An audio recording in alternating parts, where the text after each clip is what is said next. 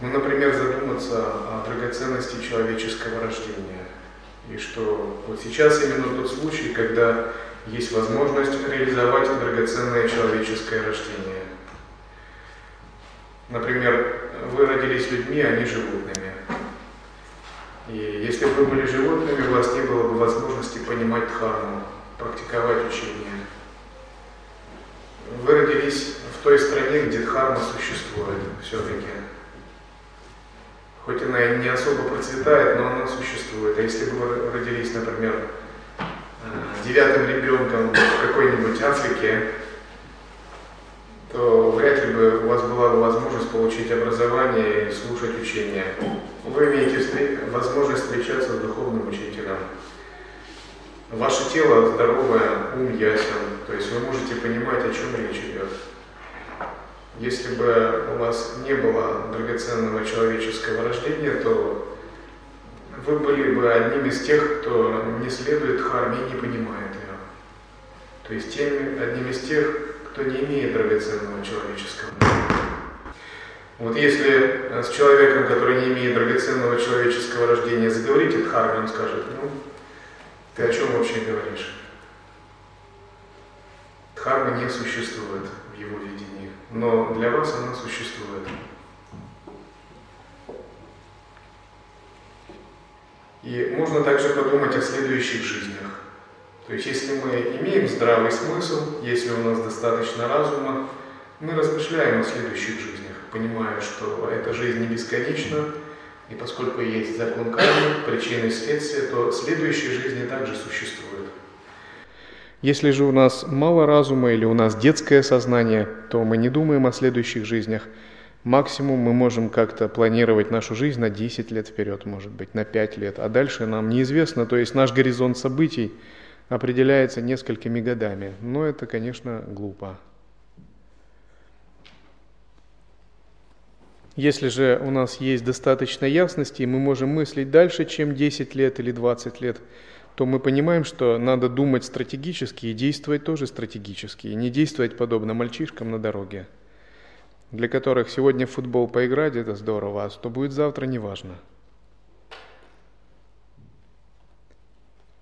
И когда мы размышляем о драгоценном человеческом рождении, и также, например, о законе кармы, или о страданиях, которые им вызываются, и желанием, желаем их преодолеть, мы формируем правильную мотивацию. Если же у нас не фор... и мы формируем какую мотивацию? Мы формируем мотивацию – Э, тренировать ум, работать с умом, правильно работать с умом, с осознаванием. Если у нас другая мотивация, например, мы хотим, чтобы учитель там показал чудеса, или божество пришло и нам что-то дало, то это неправильная мотивация. Потому что то, чем мы занимаемся, это воспитание ума. Тренировка ума. Потому что если мы оттренировали ум и воспитали его, все, что мы хотим, оно появится, мы получим. Если же мы не тренируем ум, не воспитываем ум, а имеем неправильную мотивацию, то у нас ничего не получится. Мы будем жить в своих иллюзиях, в своих фантазиях, и так вся жизнь пройдет бесполезно. И ум можно тренировать, и его также можно воспитывать как физическое тело для спортсмена. И если спортсмен или человек, который заботится о своей э, фигуре, он ходит в фитнес-зал, зал бодибилдинга каждый день, тренируя мышцы тела, накачивая их и совершенствуя, то э, йогин, он ходит не в зал бодибилдинга, он ходит в ретритный зал, вот такой. То есть для нас это как такой зал для тренировки ума. И когда у нас сформирована правильная мотивация воспитания ума, мы получаем большую пользу от учения. И когда мы знаем, что мы воспитываем ум, чтобы реализовать шанс этого драгоценного человеческого рождения и обрести состояние божества, к примеру, открыть в себе дататрею, выйти из, из ограниченного человеческого существа в божественное состояние – и освободиться от рождения и смерти – это правильная мотивация. Потому что практиковать означает переходить в какое-то качественно новое состояние, то есть меняться, идти к новой жизни. А если мы к новой жизни не, идем и думаем, ну, меня удовлетворяет и эта жизнь, чего мне идти к новой жизни, зачем мне новая жизнь, то это неправильная мотивация. Потому что смысл духовной практики – это трансформация – то есть обязательно должна быть трансформация в результате духовной практики, а иначе как бы нет смысла затевать духовную практику. Потому что духовный путь – это учение о трансформации, о преображении. Из себя, из смертного, ограниченного существа э, преобразить э, в что-то более свободное, например, в божество. Есть разные методы, например, путь тантры – это такая подлинная трансформация, когда именно из, од... из одного создается другое. Например, из нечистого, обусловленного видения преображаемся в божество. Путь анутара, тантры и лай-йоги – это где используется не создание, не трансформация, а узнавание. То есть метод другой – естественное узнавание. Тем не менее, принцип один и тот же. А, это как некая задачка, которую нам надо решить. Дано мы, имеющие пять тонких тел и физическое тело, срок жизни примерно там 100 лет, или может быть у кого-то больше будет. Самскары, васаны, кармы. Что надо сделать? Надо преобразиться в божество в нерождении и смерти, обладающее телом мудрости, иллюзорным телом и чистым проявленным телом. Это задачка – ее надо решить, и в этом смысл духовной практики. Когда мы понимаем эту задачку, у нас есть правильная мотивация. Если мы эту задачку не понимаем, у нас есть какие-то фантазии, то это, конечно, неправильная мотивация. И вот, когда зарождена правильная мотивация, следующее понимание, которое нужно зародить, это должное состояние или настроение, в котором мы практикуем и воспринимаем учение. Учение не всегда является драгоценным, то есть оно по сути является драгоценным, но если оно падает на неподготовленную почву или ум, оно не может дать результатов. Считается, что освобождение наступает, когда сочетается множество факторов. Сведущий учитель, освобождающий учение, преданный и понимающий ученик. Вот если эти три фактора главных сходятся, то освобождение возможно. Это не факт, что оно гарантировано, но это определенная вероятность, если мы практикуем. Это подобно алхимии. Если в нужных пропорциях вы смешиваете ингредиенты, может быть, вы получите философский камень, если вы хороший алхимик. А если вы не квалифицированный алхимик и что-то напутали с ингредиентами, то вы можете всю жизнь выплавлять тигель, стоять у тигля, химичить с продуктами различными, добывать мистическое золото, оперировать с ртутью, но вы ничего не получите все равно. Это то же самое. И очень важно воспринимать в правильном состоянии. Это правильное состояние называется состояние ученика. Вот есть состояние пчелы до прибежища и есть состояние ученика. Надо с этим тоже разобраться. Вот пчела означает, вы воспринимаете множество разных учений и сами еще не определились с учением. В состоянии пчелы надо посещать разных духовных учителей, читать разнообразную духовную литературу. И чем больше вы это будете делать, тем это лучше для вас, потому что вы расширяете свой духовный кругозор. Надо рассматривать символы разных учений, сравнивать учения между собой. Надо посещать различные семинары различных духовных традиций и тоже впитывать их, как пчела собирает нектар с разных цветов. Надо анализировать э, учителей, их оценивать, рассматривать разные э, типы учений и прочее. Надо совершать подношения разным типам воззрений, ну, чтобы посмотреть вообще, постучать надо в разные двери, что-то вынести для себя. То есть здесь мы идем не вглубь, а вширь. Но наступает такой момент, когда состояние пчелы себя исчерпывает. И вы сами когда-то понимаете это – что как пчела я уже налетался, и я уже этого нектара с разных цветов напился. Теперь мне нужно что-то большее, то есть я хочу не быть пчелой, а стать кем-то другим. Например, стать голубкой или ласточкой.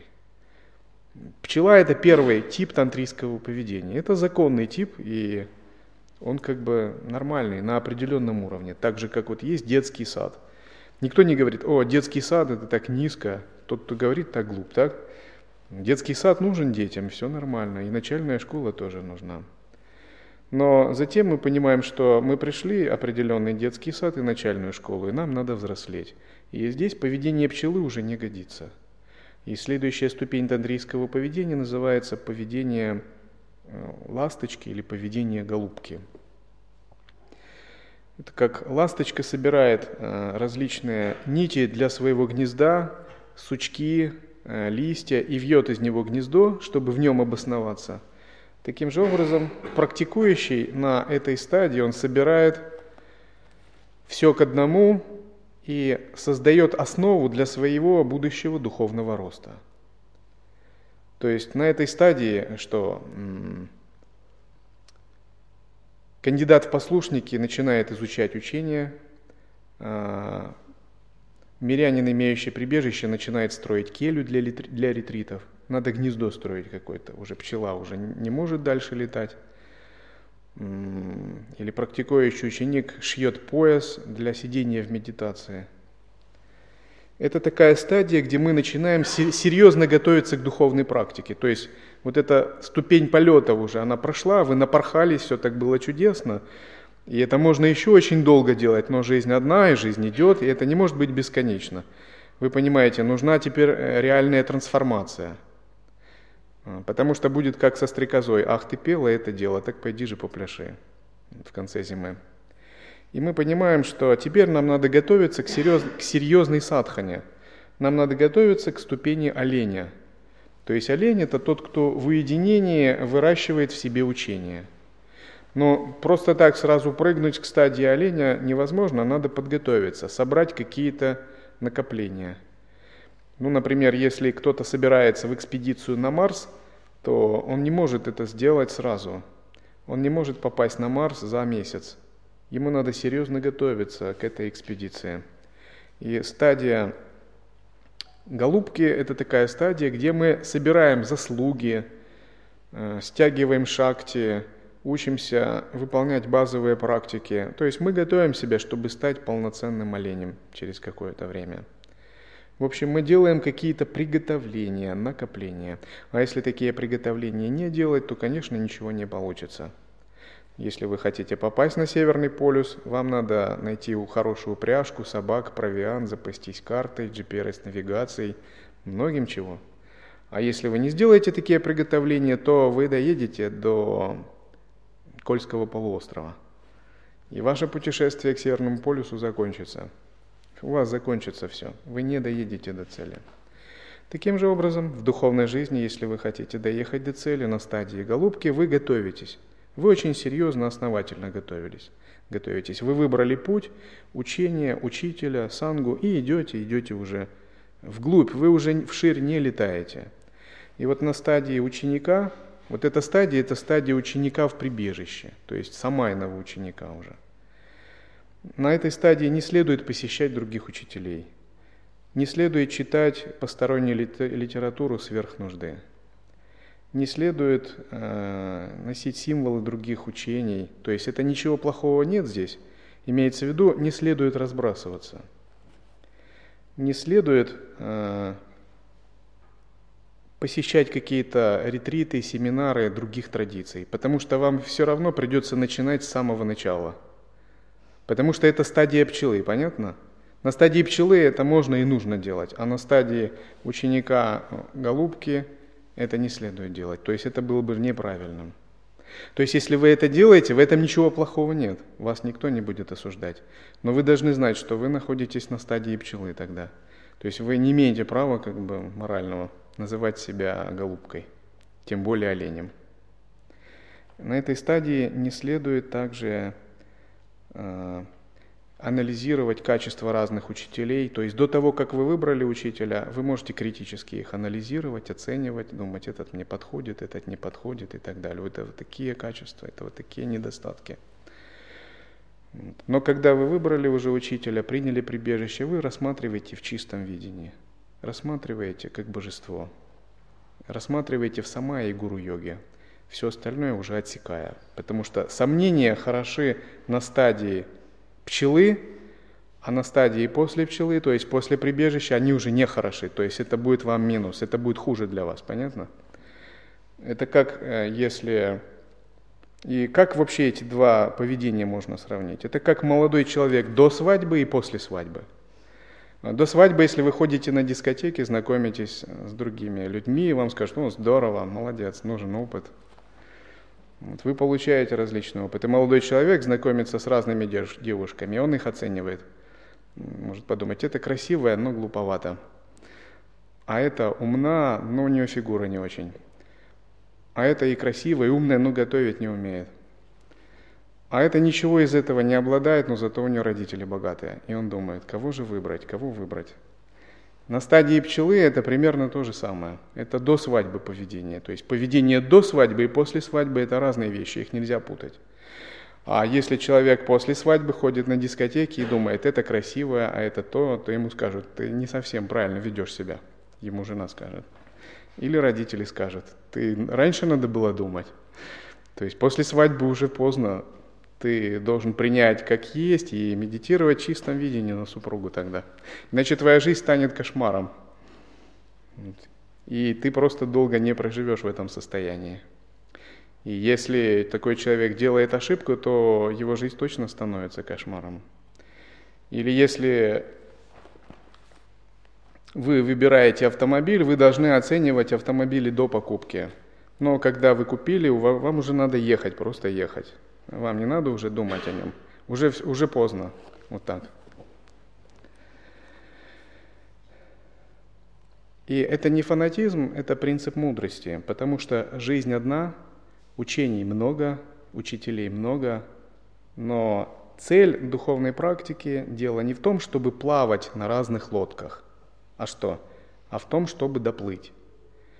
И цель не в том, чтобы плавать на разных спасательных кругах – а цель в том, чтобы спастись. И на стадии ученика мы уже идем не вширь, а вглубь, то есть мы проникаем в божественную сторону учения. У учения есть множество разных сторон. Вот, например, есть проявленная сторона учения, она видима. Например, вы видите мурти, учителя, монахов, практикующих, слышите э, звуковую дхарму. Это проявленная сторона учения – но также есть божественная сторона учения, непроявленная. Она невидима. Например, это трудно сейчас увидеть, но я вам абсолютно уверенно заявляю, что, конечно, она есть. И чтобы проникнуть в божественную сторону, в глубину учения, нужно практиковать уже по-другому. Не в стиле пчелы, а в стиле голубки, оленя, немого, безумца и так далее. И в божественной стороне учения все не так немного – Допустим, учитель здесь, вот он так сидит. В божественной стороне учения, может, учитель не человек, а божество, которое сидит на троне в небесном дворце. Монахи – это тоже не люди, а божества, которое находится в чистой стране. И вы сами – это тоже божество, которое в потенциале, оно себя не осознает пока. В божественной стороне учения концептуальная дхарма не так важна, а больше важно чистое понимание. И вот чтобы проникнуть в эту божественную сторону учения – надо практиковать гораздо глубже. То есть подход пчелы здесь совсем не сработает. И когда мы вот так уже определились, кем мы же являемся сами для себя, являемся ли мы пчелой или мы вышли за пределы пчелы, это тоже очень важно, это определенный рубеж. Но некоторые, которые этого не знают, всю жизнь остаются пчелами – они летают от одного цветка к другому, от другого к третьему. В конце концов, они понимают, что уже они как бы присытились таким поверхностным нектаром, но что делать дальше, не знают. Но жизнь, она не бесконечна, если бы мы жили 10 тысяч лет, или 80 тысяч лет, или 2 миллиарда лет. Это было бы нормально. Ну, первый миллион лет так полетал, в свое удовольствие, нормально.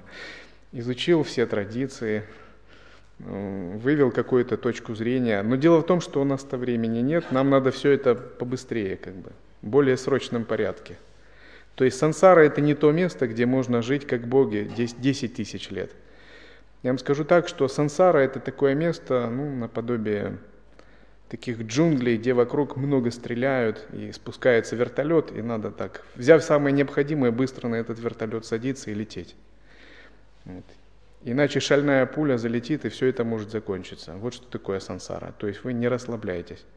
Сансара, она кажется такой интересной и увлекательной, ну кому она так кажется? Ну тем, у кого детское сознание. Детям она кажется, и взрослым с детским сознанием она кажется чем-то таким интригующим. Но если у вас не детское сознание, а взрослое, вы хорошо знаете сущность этой сансары. Это как э, джунгли и война во Вьетнаме. И самолет спасательный пришел, раненых вытаскивает, и надо на него быстрее садиться, иначе шальная пуля может тоже залететь. Вот что такое сансара. И вот когда вы это понимаете, то драгоценность человеческого рождения для вас ну, обнажается, и у вас легко формируется правильная мотивация. Тот же, кто намерен развлекаться в сансаре, обладает детским разумом. Почему детским разумом? Ну, потому что он не берет в учет многие факторы – что со временем его жизненная сила будет уменьшаться. И его органы чувств будут слабеть, тем более если он не будет практиковать. И даже те удовольствия, которые он испытывал э, в 20 лет, в 40 лет они уже не будут удовольствиями, это точно. А в 60 лет они точно не будут удовольствиями, а в 80 они будут страданиями. То есть все изменится. И вот эта изменчивость – это основной фактор этой сансары. И те планы, которые у него были, через 20 лет они перестанут быть для него значимыми. И те цели, которые он ставил в молодости, они могут измениться, если это сансарные цели. Потому что в этом мире все непостоянно. Потому что сама по себе сансара – это место неблагоприятное для удовольствий. Например, если вы хотите получить такие мирские удовольствия, то лучше отправляться на небеса Индры. Они для этого больше предназначены. Например, там жизнь дольше, можно жить 10 тысяч лет и более утонченно наслаждаться. Но в мирской жизни человека не так уж можно даже наслаждаться мирскими удовольствиями. Но зато обычное человеческое рождение, вернее драгоценное, и вообще этот мир сансары, он благоприятен для достижения освобождения, для духовной практики. Потому что здесь есть определенная доля грубости и страданий – и ум легко отрешается, ну, легче от привязанности и удовольствия, чем в мире богов. В мире богов считается трудно отрешиться от привязанности. Они очень тонкие и наслаждают чувства. Мир богов больше напоминает такую непрерывную виртуальную реальность. Все в ней вам подчиняется, вы там как бог. И она длится очень долго, и вы ей сильно захватываетесь, вам не до того. Но когда игра заканчивается, э, Бог Брахма говорит, а теперь тебе надо снова в мир людей. Твоя заслуга кончилась, тебе надо перерождаться в мире людей. И за 10 или 7 небесных дней боги видят место своего будущего перерождения и видят, что это более низкий мир, и это их сильно угнетает. Итак, сформировав правильную мотивацию, мы можем идти дальше в практике. Итак, целью духовной практики является усмирение ума. Не следует ставить э, другие цели, пока мы не обрели подлинное усмирение ума. Например, мы можем думать, я хочу обрести ситхи, или я хочу обрести бессмертие, или я хочу стать как Бог-творец Брахма. Вот есть такая стадия в учении. Это все очень возвышенные цели, но они не могут быть достигнуты, пока ум и эго не усмирены. И напротив, когда мы учимся усмирять ум, то эти цели – они естественно достигаются. Они будут естественно достигнуты, когда мы можем усмирять наш ум. Итак, есть пять благоприятных качеств ума и пять неблагоприятных. Каковы эти качества? Благоприятные качества ума таковы. Ум безмятежный, ум сильный, ум чистый – ум ясный и ум преданный. Это пять очень благоприятных и важных для практики дхармы качеств. С такими качествами мы можем, мы очень близки э, к достижению духовных опытов, например, к достижению иллюзорного тела, к достижению джняна деха, тела мудрости. Есть неблагоприятные качества ума, ум беспокойный, например, неудовлетворенный или возбужденный. Ум слабый, когда слаба воля, нетренированный, не может на чем-то долгое время сконцентрироваться. Ум нечистый, когда мало заслуг, мало создано чистых отпечатков, и он склонен видеть все через клеши, через омраченное состояние. И ум неясный – Неясный ум бывает тупой, запутанный и имеющий ложное воззрение. И, наконец, ум эгоистичный, себелюбивый. Это неблагоприятное качество ума. И если у нас не хватает благоприятных качеств ума, то есть безмятежного ума, сильного, чистого, ясного и преданного, погруженного во Всевышний Источник, то это такой знак, знак чего? знак того, что у нас неблагоприятное качество ума существует. И значит, нам надо с этим работать, нам надо усмирять этот ум и очищать. Почему надо усмирять ум и очищать? Потому что если мы не усмирим ум и не, не обретем благоприятное качество ума, мы не сможем достичь цели. Например, не сможем достичь иллюзорного тела. Или не сможем достичь бессмертного тела мудрости.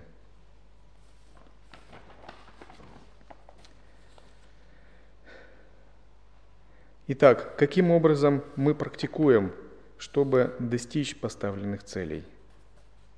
Вот есть такая поговорка.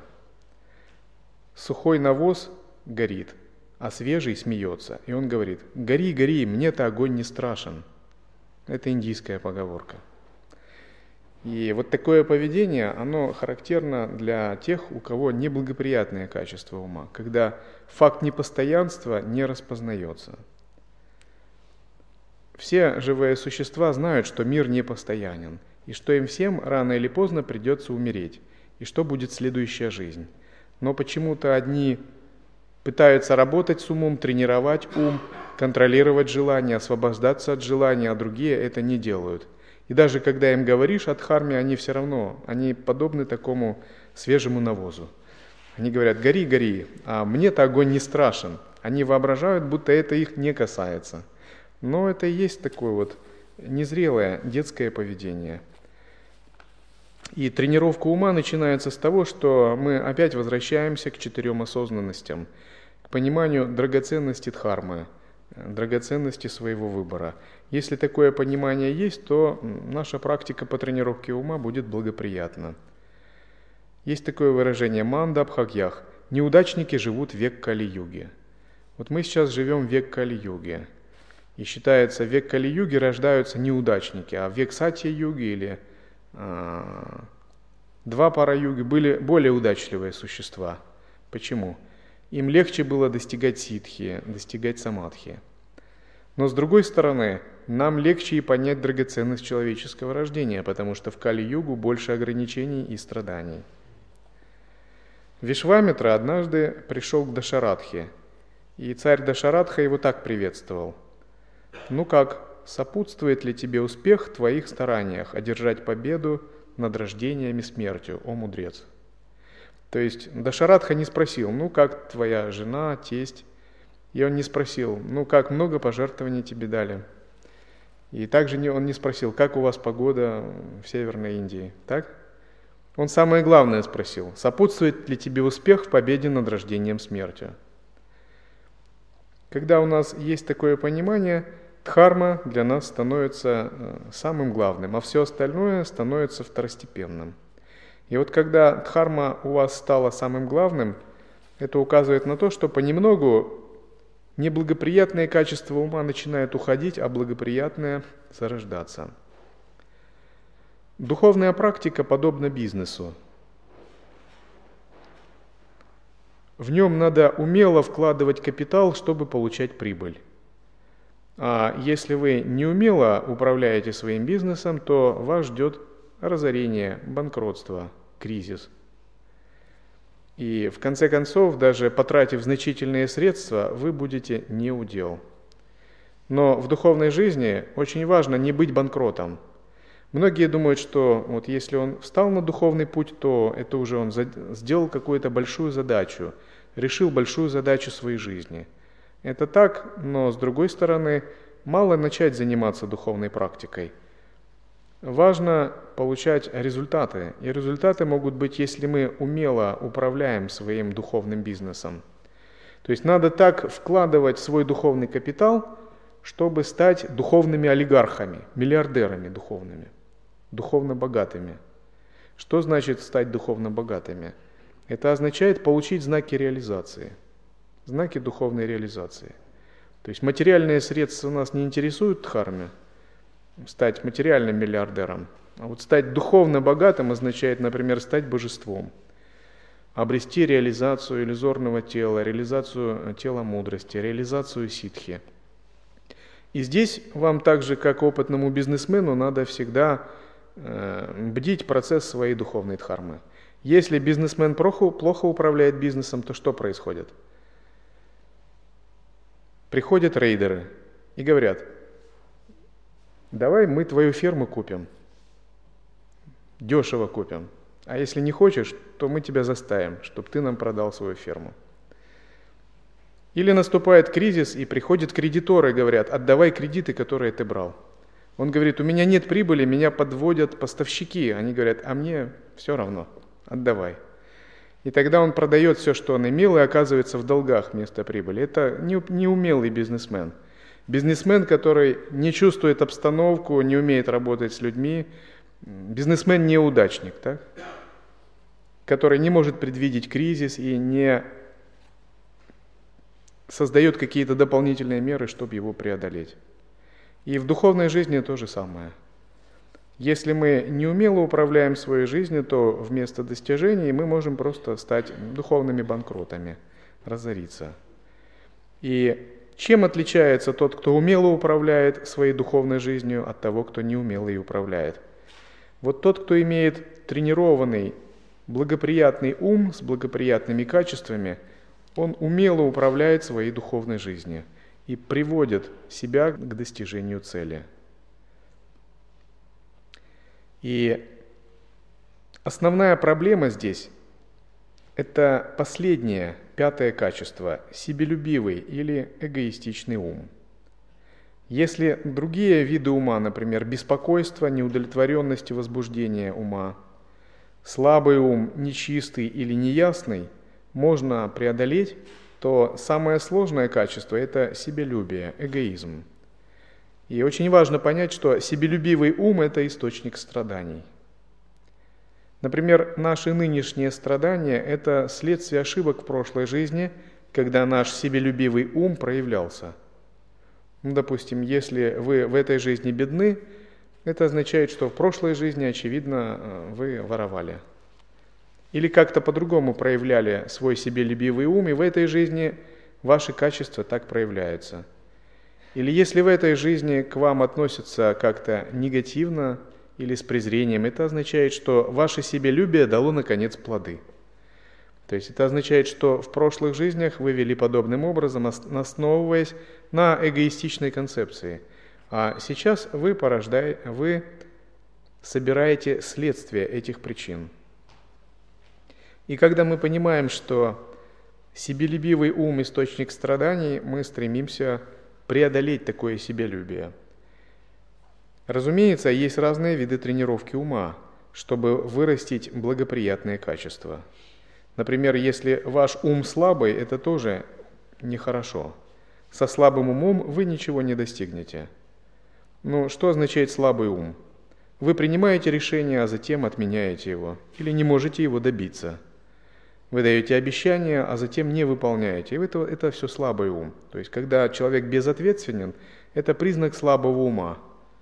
Он может и движим благими намерениями, но у него ничего не хватает довести дело до конца. Или вы принимаете решение практиковать, а затем утром думаете, так, хорошо бы мне еще поспать немного. Это тоже слабый ум.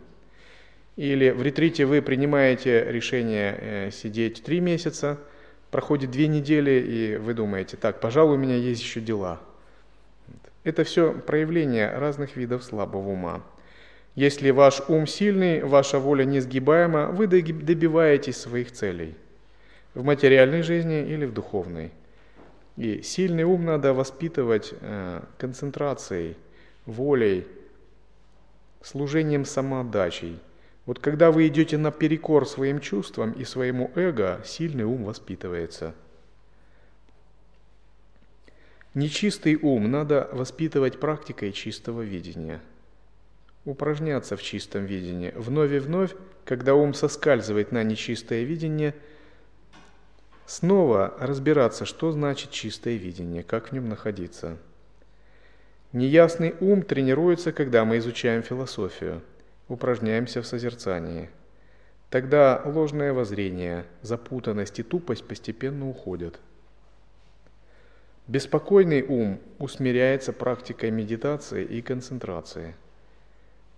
Но чтобы работать себелюбивым, эгоистичным умом, надо приложить действительно немало действий, потому что это самый сложный, э, самая сложная сторона ума, которая трудно поддается воспитанию. И первое качество, которое благоприятно для преодоления себелюбивого ума, оно таково. Надо искать причину проблем в себе. Допустим, когда возникают внешние проблемы или какие-то трудности, то многие люди склонны искать э, причину проблем в других. Например, они ищут э, какие-то врагов, и объявляют, что именно эти враги почему-то им мешают. Или они ищут проблему в том, что происходит какой-то внешний кризис. Но если вы хотите тренировать свой ум и отсекать себелюбие, то следует понять, что очень важно всегда все сводить к своему «я» и искать причину проблем всегда в себе. Если вы это умеете делать, вы находитесь на пути к тому, чтобы усмирить свой эгоизм и преодолеть себялюбие. И для этого есть такие семь наставлений по усмирению ума. Первое – не критикуй других. Поскольку если мы критикуем других, значит мы не ищем причину проблем в себе, а ищем причину где-то во внешнем. Второе наставление – служи другим больше, чем себе. Вот если действительно попробовать буквально выполнить это наставление, вы столкнетесь с тем, что вся ваша концепция личности и эго начинает меняться. Потому что обычно мы привыкли служить себе больше, чем другим. Но это наставление, оно так говорит, служи другим больше, чем себе. И вначале мы не понимаем, зачем служить другим больше, чем себе, поскольку от этого нет выгоды. Когда мы служим себе, это приятно, это понятно. Но когда мы служим другим, мы не понимаем, чем это может нам помочь лично. Как такой вопрос часто дают, а что это дает? Но уже сам этот вопрос, он содержит в себе э, семя невидения. Дело в том, что когда мы имеем эгоистичный ум, мы сами себя ограничиваем, мы находимся в неком коконе двойственного восприятия. И кокон двойственного восприятия, эгоизм не позволяет нам двигаться к освобождению. Поскольку освобождение – это полностью состояние за пределами эго – Освобождение, просветление – это когда у тебя нет ложной идеи «я есть личность», «я есть тело», а когда ты не разделяешь себя и других, когда другие люди становятся частью тебя, когда частью тебя становится все человечество. И если для святого частью его личности становятся другие и все человечество, почему бы ему не служить другим, не так ли? Ведь он легко может взять за них ответственность. Это так же, как за себя. Это так же, как служить самому себе. В чем разница? Ты служишь этому телу или служишь другому, если ты и это тело, и другие тела. И вот когда мы так поступаем, мы преодолеваем свою эгоистичную мотивацию. Обычно люди любят, когда им служат. Например, а, Жена ожидает от мужа, что муж будет удовлетворять ее желания. Муж ждет от жены, что она будет удовлетворять его желания и э, что она будет служить ему. И когда они э, затем встречаются, то происходит все наоборот. Их ожидания не сбываются. Потому что каждый ожидал, что Ему будет служить другой, а он будет получать плоды служения. Но надежды не сбываются, из-за этого возникают страдания и конфликты. Но если бы они имели другую мотивацию, служить другому больше, чем себе, этого бы не было. Но это происходит на каждом шагу. Человек служит в какой-то мандале, неважно в какой, в какой-то структуре, системе – и он ожидает, что эта э, структура будет ему давать что-то, э, что она ему будет давать. И он имеет определенное ожидание. А какая-то мандала ожидает, что этот человек будет ей что-то давать, что он ей будет служить. В результате человек не удовлетворен, мандала не удовлетворена. Работник говорит, мне мало платят. А на фирме говорят, да это бездарный работник, он много хочет, а мало делает. И руководство его увольняет, и он уходит с огорчением. Они тоже не договорились, потому что каждый хотел служить сам себе. Но принцип «служи другим больше, чем себе» – это нечто противоположное. Когда вы не стремитесь к удовлетворению вашего эго, а вы стремитесь к удовлетворению другим.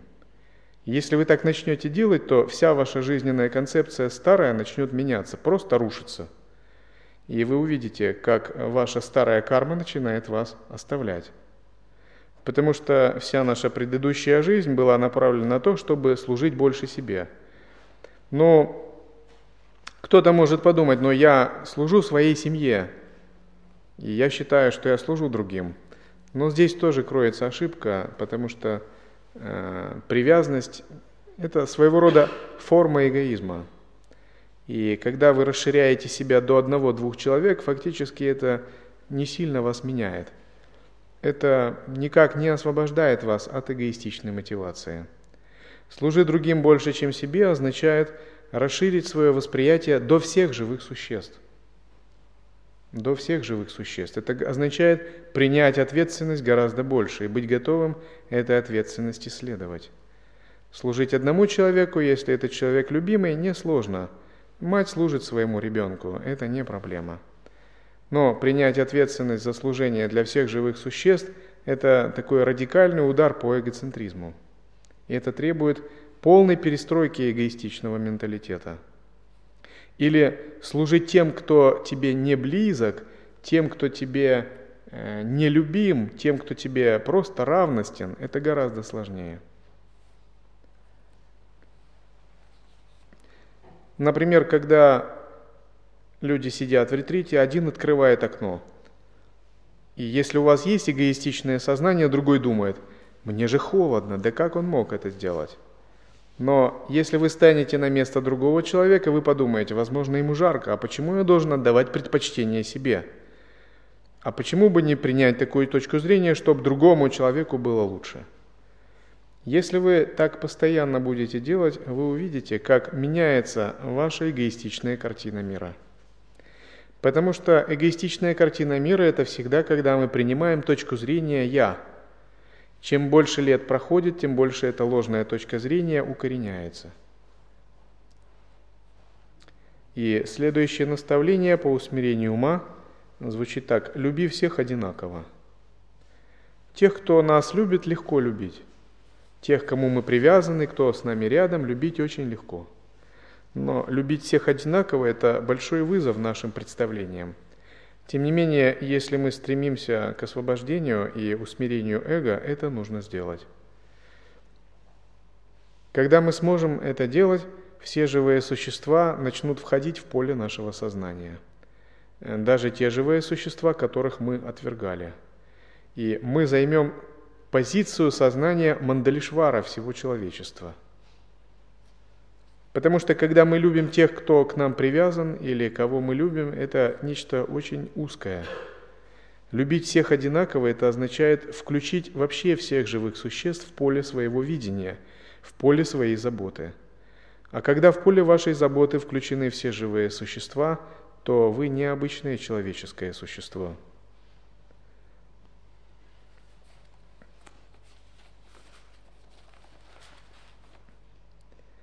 Следующий принцип звучит так. Никогда не обижайся. Обида – это форма обращения, то есть это форма неведения, когда мы не понимаем устройство жизни, не понимаем сущность мира так, как он есть. Это эгоистичные завышенные ожидания. Вследствие, когда они не исполняются, происходят такие вещи – мы обижаемся, когда мы не понимаем, что в самом деле происходит. Например, у нас не хватает чистого видения. Мы не можем понять, что через других людей могут действовать божества. Нам другой человек говорит, вот то-то и то-то. Мы говорим, мы думаем, как он мог такое сказать мне, да, как он, что он себе позволяет, и мы обижаемся. А может быть, в этот момент божество вошло в тело человека и сообщило нам важную информацию – может быть, это просто сигнал, который говорит, что нам надо измениться. Но мы это не видим, видим просто обычного ограниченного человека, и этот сигнал игнорируем. И мы пропускаем его мимо, и вместо того, чтобы должным образом отреагировать на ситуацию, мы просто впадаем в обиду. Обычное, скукоженное, ограниченное такое человеческое состояние. Человек с усмиренным умом вообще это очень легкий человек. В том смысле, что он никогда не страдает и всегда счастлив. У него нет никогда никаких проблем. Если ум усмирен, то зима или лето вы всегда счастливы. Плохо или хорошо, вы всегда счастливы. И еда вкусная или не очень, вы тоже всегда счастливы и относится к вам хорошо или относится к вам плохо, вы всегда счастливы. Потому что вы больше полагаетесь на внутреннее осознавание, чем на какие-то внешние вещи. И есть у вас проблемы или нет проблем, вы тоже всегда счастливы. Тело страдает или тело себя чувствует плохо или прекрасно, вы тоже всегда счастливы. И если ваш ум усмирен, вы не обижаетесь ни на кого. Но если ум не усмирен и у вас сильный эгоизм, то вы склонны всегда искать причину своих проблем в других. Иногда люди думают, что э, виноваты в их несчастьях правительство, например, президент. И часто об этом говорят. Говорят, что вот правительство не сделало того-то, не дало нам то-то. Но это такое сознание голодного духа, иждивенца, которое всегда привыкло, что ему что-то дает на самом деле – это просто неусмиренный ум. На самом деле, если человек имеет усмиренный ум, он думает, да какое мне дело до правительства, ему до меня. Я сам себе хозяин, и я способен себе жизнь делать счастливо. Либо другой человек может обижаться на других, думая, что другие ему что-то должны дать. Но если вы самодостаточны, имеете усмиренный ум, то как вы можете обижаться на других? Вы можете только давать другим – а что вы можете просить или требовать от других? Вы сами себе способны все дать. Иногда человек может даже обижаться на Бога, думая, что это Бог к нему несправедливо относится. Это особая форма неусмиренного ума религиозных, верующих людей. Они думают, почему Бог так ко мне несправедлив, почему Он так обижает меня, так плохо ко мне относится и так далее. Например, один человек в Америке э, подал иск в суд на Бога. Он сказал так, что если по закону о потребителях, я являюсь потребителем услуг, я сделал, оплатил услуги, сделал подношение в церковь, и мне обещали э, спасение, рай и умиротворение души, а умиротворения души нет, а я заплатил за услугу, если церковь это институт, оказывающий услуги, а я потребитель, оплачивающий услуги, то я должен получить товар. Товара нет. И он подал такой иск на Бога. Э, в суде ему отказали, сказав, что иск принять невозможно из-за того, что место проживания ответчика неизвестно. Это самый абсурдный вообще случай в жизни. Это действительно, это реально было.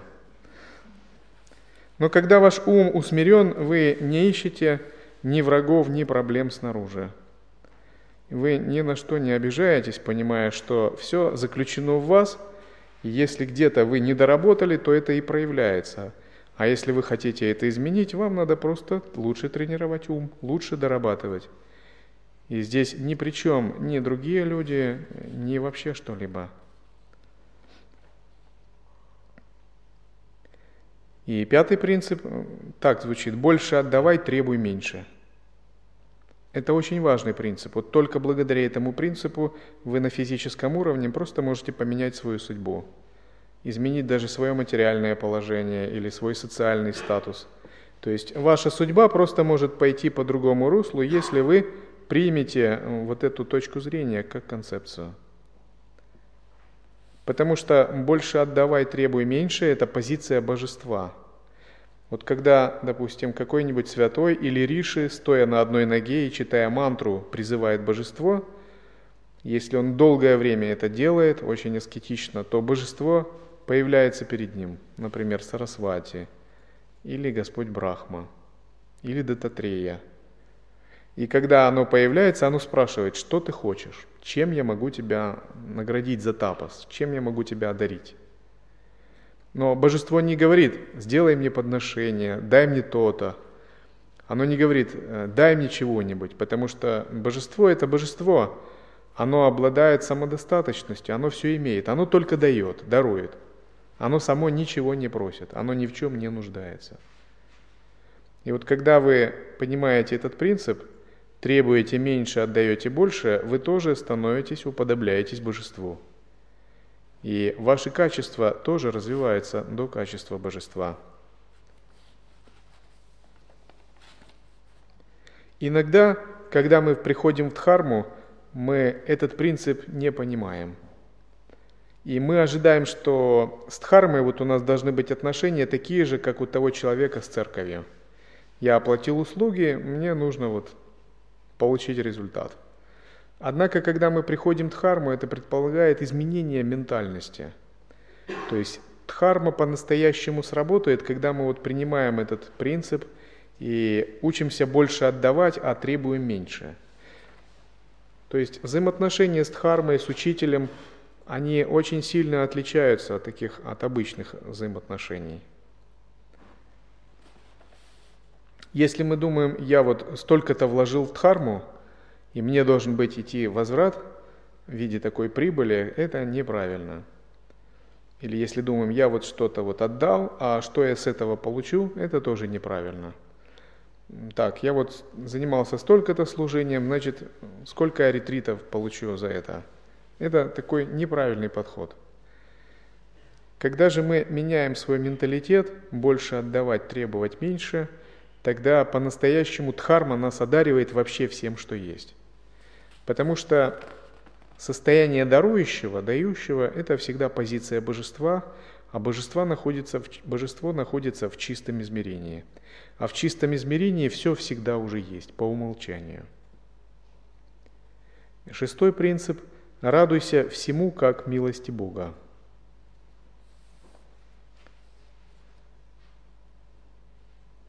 С нами происходят различные вещи, но если мы не распознаем источник этих вещей, мы их привычно оцениваем и разделяем.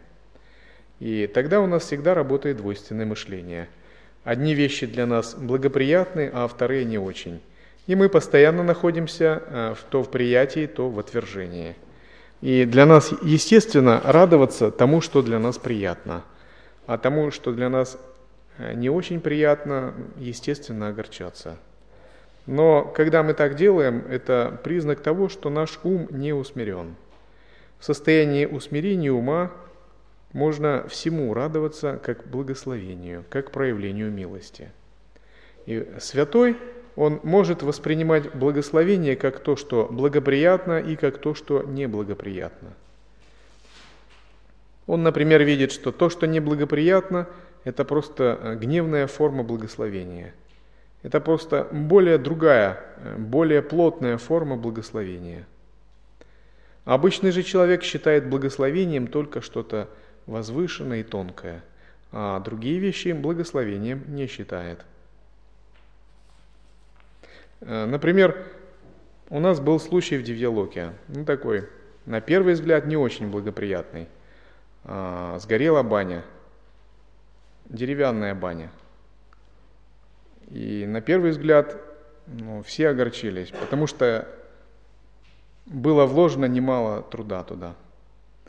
Но я подумал, наверняка это какое-то благословение, просто так бани не горят. И подумал, что очевидно пришло время на этом месте построить храм Васиштхи, храмовый комплекс. И спустя несколько лет я вижу, что это действительно было благословение. Божества увидели и подумали, ну какой смысл здесь стоять баня, если здесь должен стоять храм – и сейчас там стоит прекрасный храм Васильштхи и рядом храм Дадатрея. Но если бы там была баня сейчас, то как бы там стояли храмы? Часто мы не понимаем логику божеств. И то, что кажется неблагоприятным, э, на самом деле может быть благоприятно. И для усмиренного ума все всегда благоприятно – даже когда происходят какие-то, на первый взгляд, негативные вещи, то в чистом видении и в благоприятном состоянии это тоже форма благословения. Например, наступает мировой кризис, и многие люди думают, кошмары, бизнесмены могут терять состояние на этом. Но если вы воспринимаете это как форму благословения, может быть, это сигнал человечеству о том, что оно расслабилось о том, что ему надо больше накапливать заслуги и концентрироваться. И, может быть, перед этим кризисом грядет какой-то большой прорыв. Наконец, седьмой принцип – не ищи врагов снаружи. Часто, когда есть нечистое видение, э, люди пытаются искать какие-то внешних врагов. И эти внешние враги подбадривают их – они подбадривают их быть более дисциплинированными и собранными. И они жестко делят мир на своих и чужих. Но на самом деле, с точки зрения недвойственности и чистого видения, внешних врагов не существует. Даже различные демонические существа – это те проявления, которые просто призваны решить какие-то кармические задачи и усмирить наш ум. Когда мы понимаем это и перестаем искать врагов снаружи, то наше видение меняется. Мы отмываем карму мира асуров. Эта карма просто исчезает. Кармическое видение асуров делится, держится на том, что мы постоянно ищем врагов. И состояние асура, оно таково, что э, если вы на него смотрите так э, сердито, то он думает, это мой враг. А если вы смотрите на него улыбаясь, то он думает, это подвох. Он сейчас улыбается, а у него за спиной что-то. И если вы э, Асуру говорите что-то приятное, он думает, это просто лесть, и он ждет э, момента, чтобы ударить из-под тяжка. А если вы Асуру прямо говорите что-то, э, критикуя его, то он точно думает, это мой враг. То есть состояние асура – это всегда такое состояние, которое ищет вражеское врага, образ врага или какую-то вражескую энергию. И если вы раскаиваетесь и просите прощения перед Асуром, и Асур думает, это лицемерие. Вот. Он сейчас это специально делает. А если вы ему протягиваете руку помощи, он думает, за этой рукой следует ждать удара. Вот такое сознание. Это непрерывная бдительность, но с формой такого извращения. То есть постоянно искать удара, подвоха, наказание. Это полная неоткрытость. Это мир, который полностью вырожден. Когда же ваш ум усмирен, вы предельно искренне и открыты. И вы ничего такого не ищете. Вы не ищете подвоха, и когда вы его не ищете, то его и нет. Но если вы ищете подвох, будьте уверены, он к вам придет. И тогда ум скажет, а, я же говорил. Так работает, потому что сознание само все ведь проецирует. Если человек открытый, не ищет врагов, у него их и нет снаружи. Если человек обеспокоен, закрытый, ищет подвох, эти враги обязательно появятся. Потому что э, так действуют законы сознания.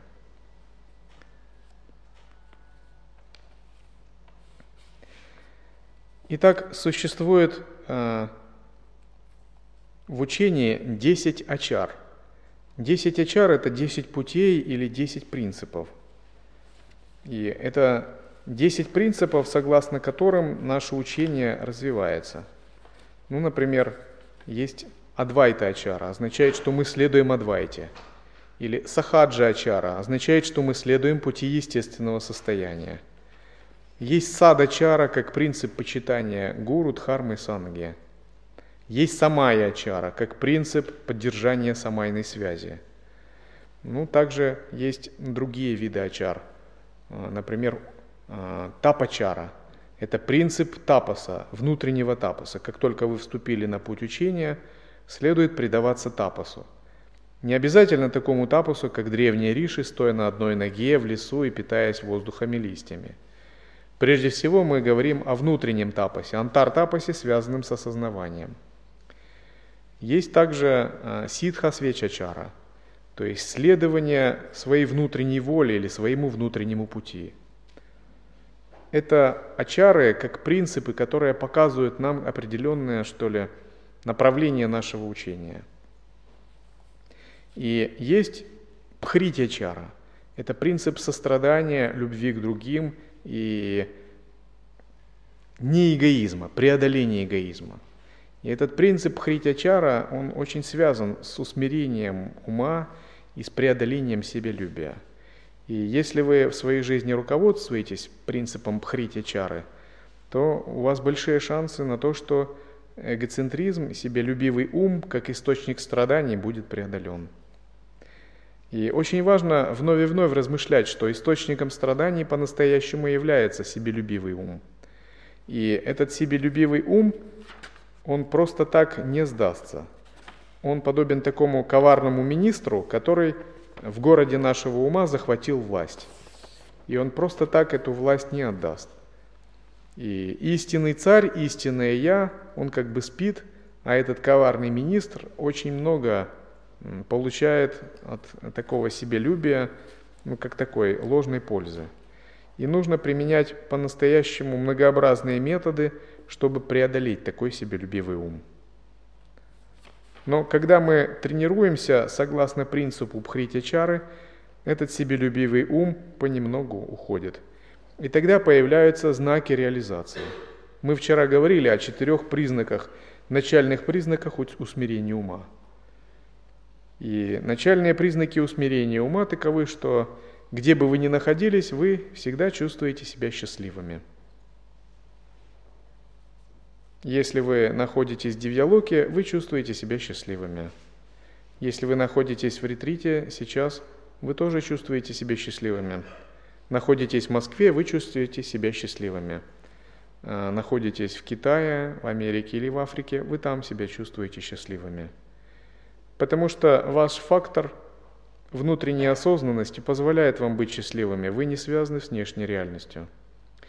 А если вы не чувствуете себя счастливыми в любом месте, это еще указывает на то, что ум еще не усмирен. И другой признак, э, когда вы едите любую пищу и вы чувствуете себя одинаково счастливыми. Например, есть люди, которые очень разборчивы в пище.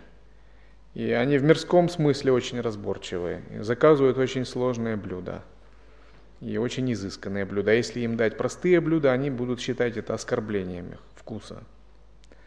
Есть практикующие, которые очень сильно связывают свою духовную жизнь с диетами, с какой-нибудь пшеничной диетой, еще с какой-либо диетой. И это становится для них очень чем-то важным.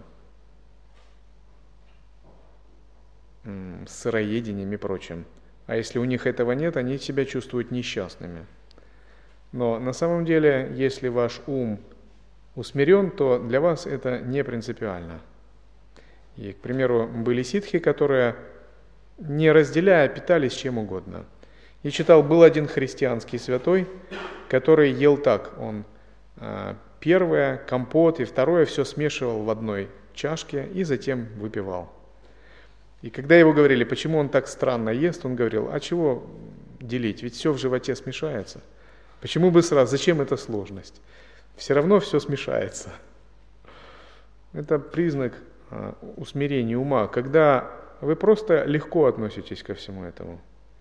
И другой признак, когда вы носите любую одежду, вы всегда счастливы. И в мире людей придают очень большое значение одежде. Особенно женщина. Но это все тоже признак неусмиренного ума. Но Бхагаван Шираджниш давал такую задачу своим ученикам. Он давал им нео саньясу и говорил, одевайте вот оранжевую одежду, ничего не меняйте, просто ходите в этой оранжевой одежде, на работу и где угодно. И многие люди просто ходили в этой одежде, и ничего не случилось, просто одежда. Но вся их жизнь менялась из-за этой одежды. И либо их выгоняли с работы, либо они испытывали духовные опыты, либо их эгоизм растворялся, но их жизнь менялась. А те, кто были другие, те, кто не мог этого делать, они говорили, я получил внутреннее послание от Бхагавана, он мне сказал, что ее надо снять. Или мне пришло такое ощущение, что уже ее надо снять. Но на самом деле это их эгоизм просто воспротивился этому, это было вызовом для них, это было для них сложно. Например, если вы оденете оранжевую одежду и в течение двух недель походите по Москве, будьте уверены, ваша жизнь многих из вас изменится, так? Может сильно измениться. Но если этот человек, усмиривший свой ум, сделает то же самое, он не почувствует, что как-то его жизнь изменилась, потому что он и так уже освободился от всех этих привязанностей. Но если мы стремимся к достижению освобождения, мы должны четко видеть, к чему мы привязаны, и быть от этого свободными. И когда наш ум привязан к внешним обстоятельствам, мы часто этого не замечаем. И иногда полезно ставить себя в такие обстоятельства, где это проявляется. Следующий принцип, когда вы в каком бы положении ни находились, вы всегда счастливы. Если вы бедны, вы счастливы. Если вы богаты, вы тоже счастливы. Если вы начальник, вы счастливы. Если вы подчиненный, вы тоже счастливы. Если вы находитесь в какой-то благоприятной ситуации, вы счастливы. Если вы находитесь в неблагоприятной ситуации, вы тоже счастливы. Потому что ваше счастье никак не связано с внешним. Мне однажды предложили э, совершить какое-то путешествие в экзотическую страну. Я подумал, ну хорошо, я приеду туда, сяду и буду делать концентрацию на чакрах. И это стоило ли того оформление паспорта, визы и все это путешествие, если я это могу делать у себя, сидя на диване? Я буду там счастлив, буду здесь счастлив. Но стоит ли это того? Я подумал, ну зачем мне ехать тогда? Никаких проблем с этим нету.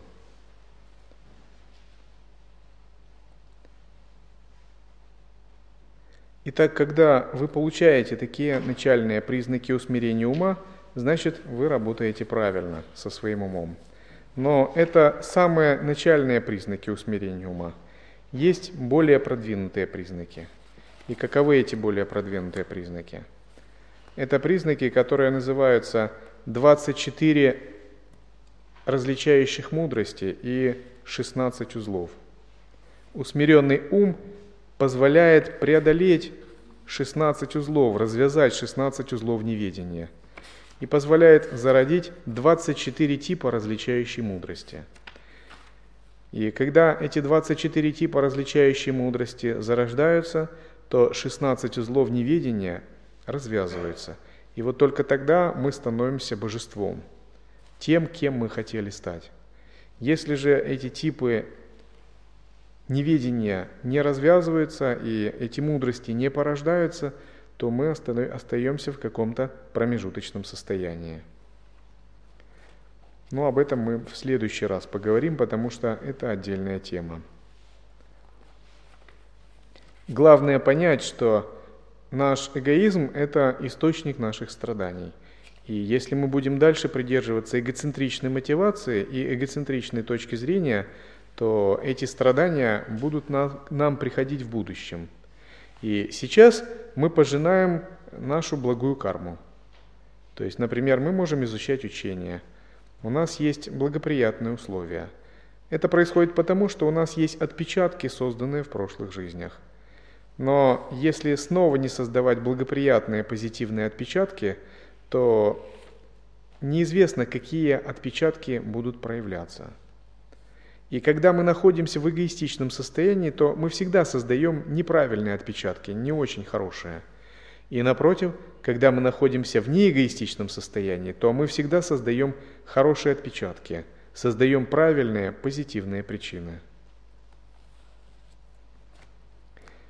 Если размышлять о будущих жизнях, то очень важно вот прямо вот сейчас понять этот принцип и накапливать побольше таких хороших отпечатков. Эти отпечатки прорастают как следствие. Есть причина, будет и следствие. Если причина не создана, следствия не будет. Закон кармы, он подобен эху в горах. То есть карма – это эхо наших действий. Э, если человек пойдет далеко в горы и что-нибудь закричит,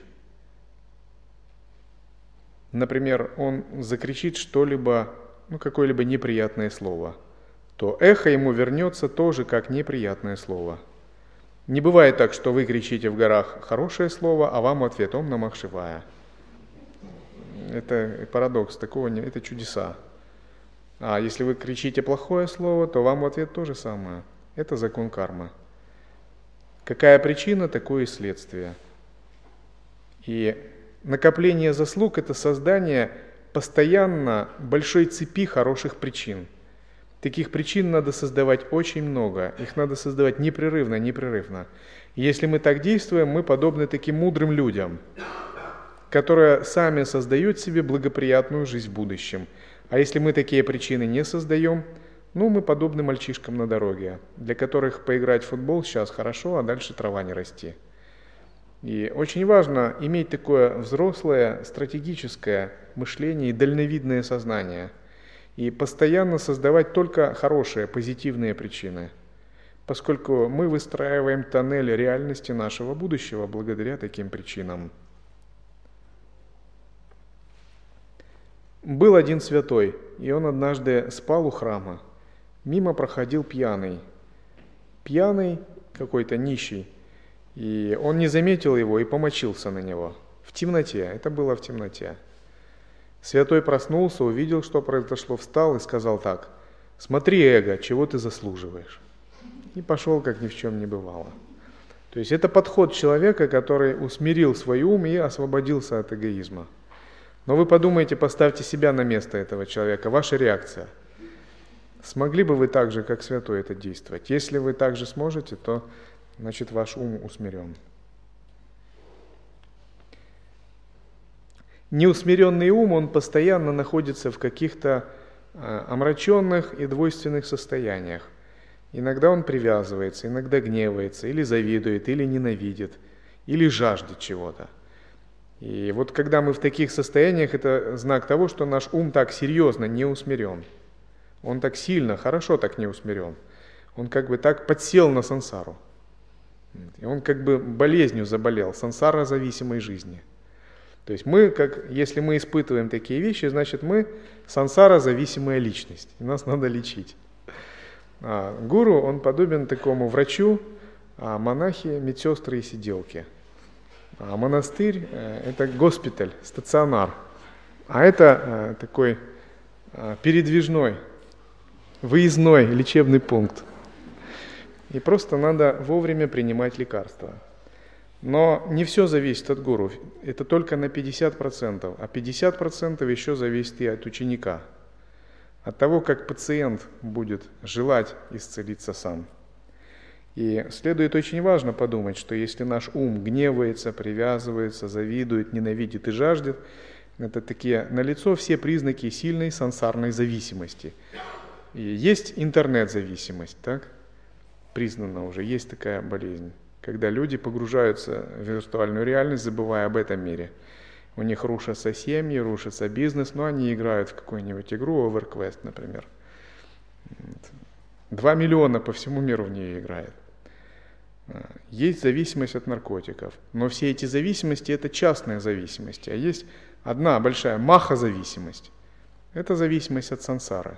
То есть мы сильно зависим от сансары. Кто-то может подумать, но если все люди освободятся от сансары, никто же здесь не будет ни рожать детей, ни жить, и земля опустеет. Но здесь надо смотреть по-другому. Учение есть своя точка зрения.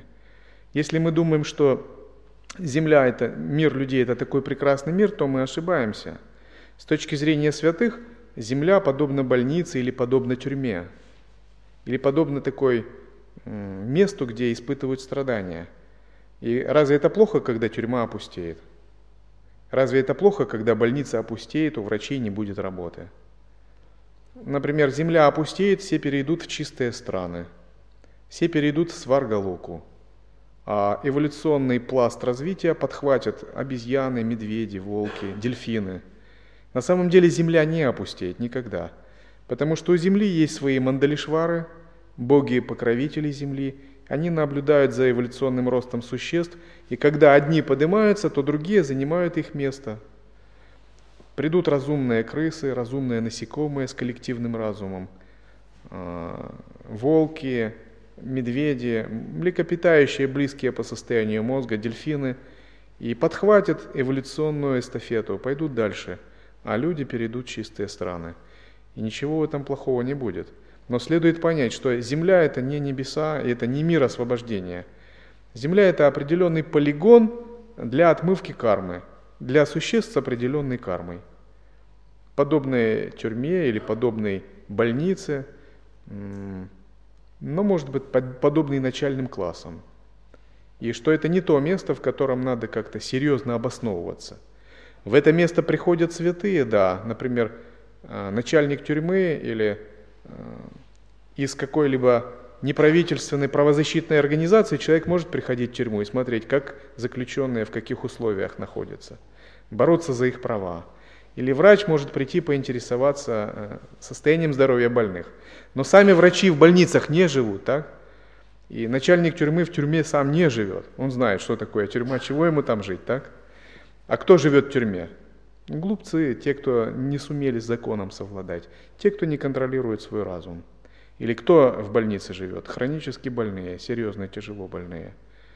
И задача больного побыстрее от этой болезни и от этой зависимости избавиться. Освобождение не означает, что нам надо улететь на небеса куда-то, избавиться от этой земли. В конечном счете следует понять, что Земля в чистом видении – это уже рай, это уже сам абсолютный брахман. Это вопрос не столько внешний, а сколько открытия природы ума, открытия в себе чистого видения. И вот когда вот наш ум такой неусмиренный, гневается, привязывается, что происходит? Мы путаем а, свое сущностное сознание и ум. Например, ум гневается, а мы думаем, это мы гневаемся – а раз мы гневаемся, то мы переживаем кармические последствия. Или ум привязывается, мы думаем, это я привязался. И тогда происходит испытание кармических последствий. Начало усмирения ума происходит тогда, когда мы отделяем себя от ума.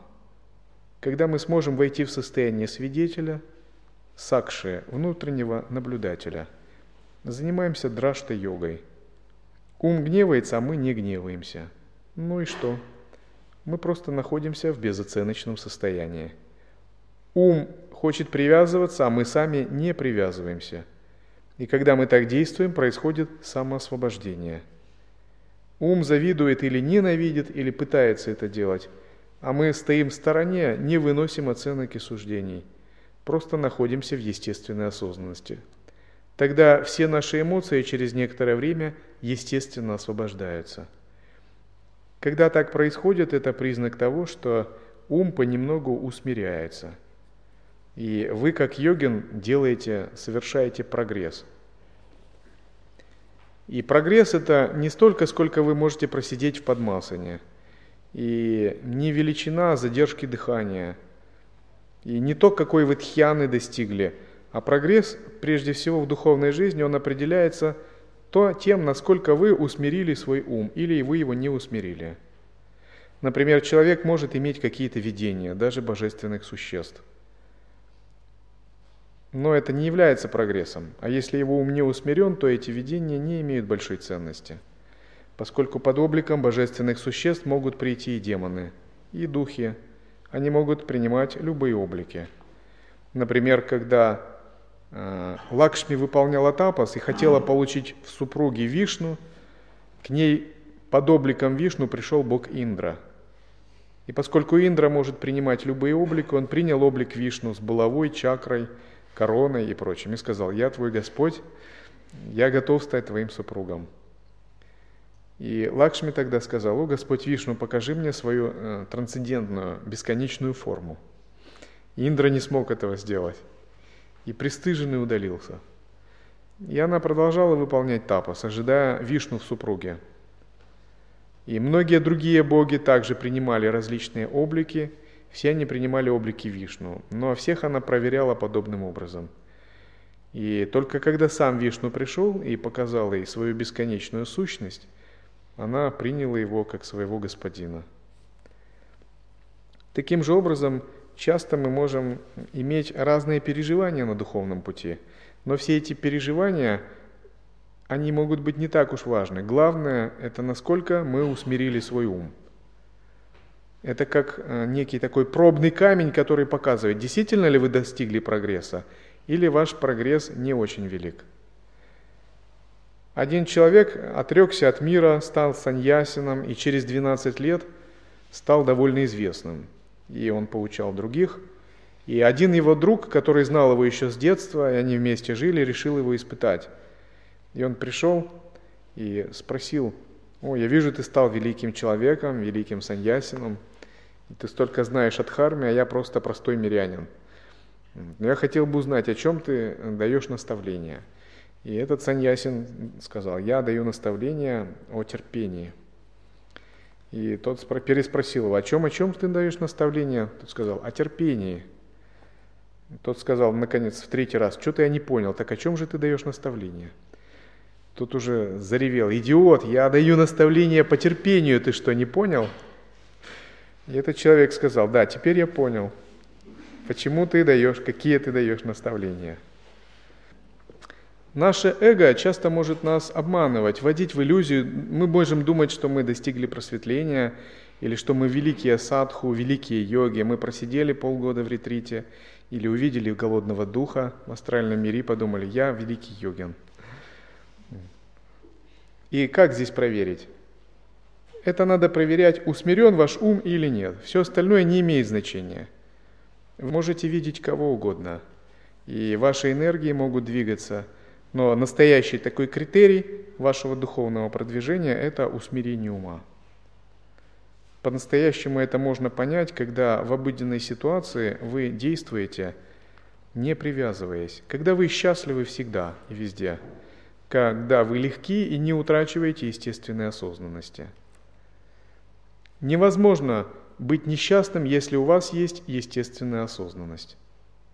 Если вы удерживаете естественное состояние, то счастье всегда следует за вами, в каких бы вы ситуациях ни были. Выходит так, что усмиренный ум и пребывание в сахаджастхити, в естественной устойчивой осознанности, это одно и то же. И это э, самый главный критерий. И часто естественная осознанность является таким, ну что ли, для многих еще расплывчатым понятием, неуловимым – они могут думать, вот я в естественной осознанности или нет, трудно сказать, кто это может понять. Или они могут думать, конечно, я в естественной осознанности, я никогда из нее не выходил. Тем более, если они получили наставление учителей о естественной осознанности достаточно долго, если они слушали лекции, читали, у них может возникнуть иллюзия. Я в естественной осознанности, я в неконцептуальном сознании нахожусь, в недвойственности. Я пребываю в расслаблении и отпускании. Но затем их девушка говорит, я тебя покидаю. Они говорят, как, куда? И вся их естественная осознанность почему-то уходит. Это нельзя назвать усмирением ума. Потому что в естественной осознанности ум погружен в источник. И он погружен в источник, и он предан источнику, и никому больше э, ты не нуждаешься ни в чем внешнем. Это признак того, что ты в правильном естественном состоянии. Потому что сейчас многие люди имеют э, моду говорить, что они находятся в естественной осознанности. И поскольку естественную осознанность нельзя никак не определить, не проверить, очень легко заблудиться в этом, очень легко принять какой-то э, неистинный опыт за истинный. Но усмиренный ум – это такой безошибочный критерий, который обязательно покажет вам, в какой вы осознанности находитесь.